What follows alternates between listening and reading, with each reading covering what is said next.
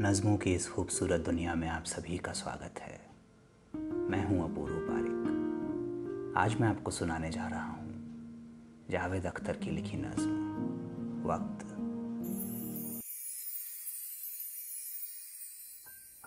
ये वक्त क्या है? ये क्या है आखिर जो मुसलसल गुजर रहा है?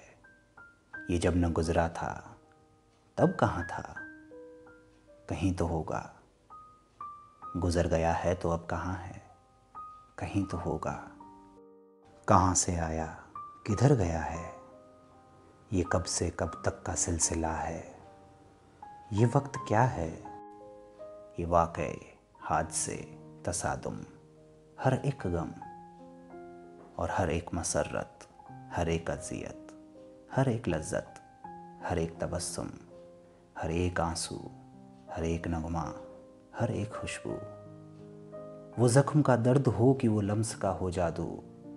खुद अपनी आवाज़ हो कि माहौल की सदाएँ। ये जहन में बनती और बिगड़ती हुई फ़जाएँ। वो फ़िक्र में आए जलजले हों कि दिल की हलचल। तमाम एहसास, सारे जज्बे। ये जैसे पत्ते हैं। बहते पानी की सतह पर जैसे तैरते हैं। अभी यहाँ हैं, अभी वहाँ हैं। और अब है ओझल। दिखाई देता नहीं है लेकिन ये कुछ तो है जो कि बह रहा है। ये कैसा दरिया है? किन पहाड़ों से आ रहा है? ये किस समंदर को जा रहा है? ये वक्त क्या है? कभी कभी मैं ये सोचता हूँ कि चलती गाड़ी से पेड़ देखो तो लगता है दूसरी सिमत जा रहे हैं। मगर हकीकत में पेड़ अपनी जगह खड़े हैं।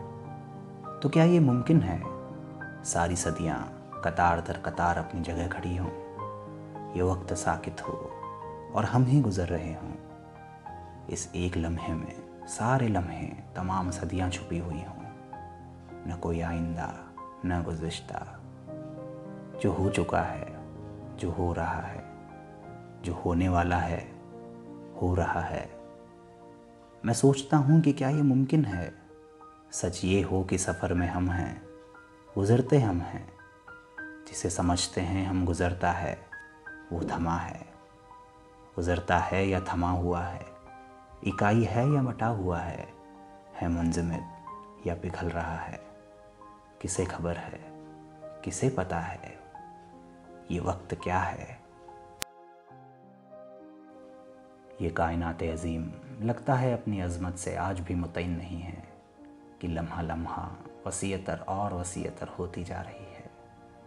ये अपनी बाहें पसारती है। ये कहकशाओं की उंगलियों से नए खलाओं को छू रही है।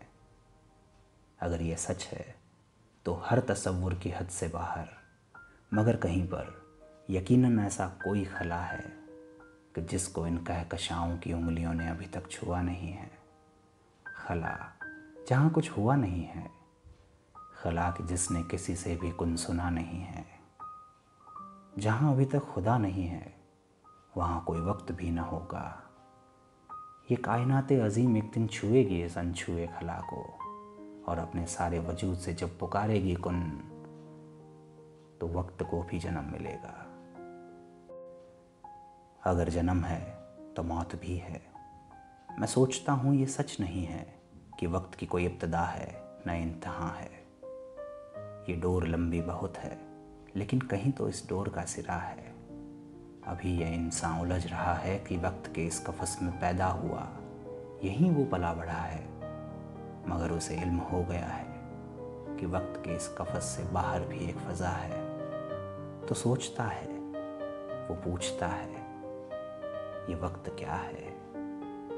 ये क्या है आखिर की जो मुसलसल गुज़र रहा है? ये वक्त क्या है?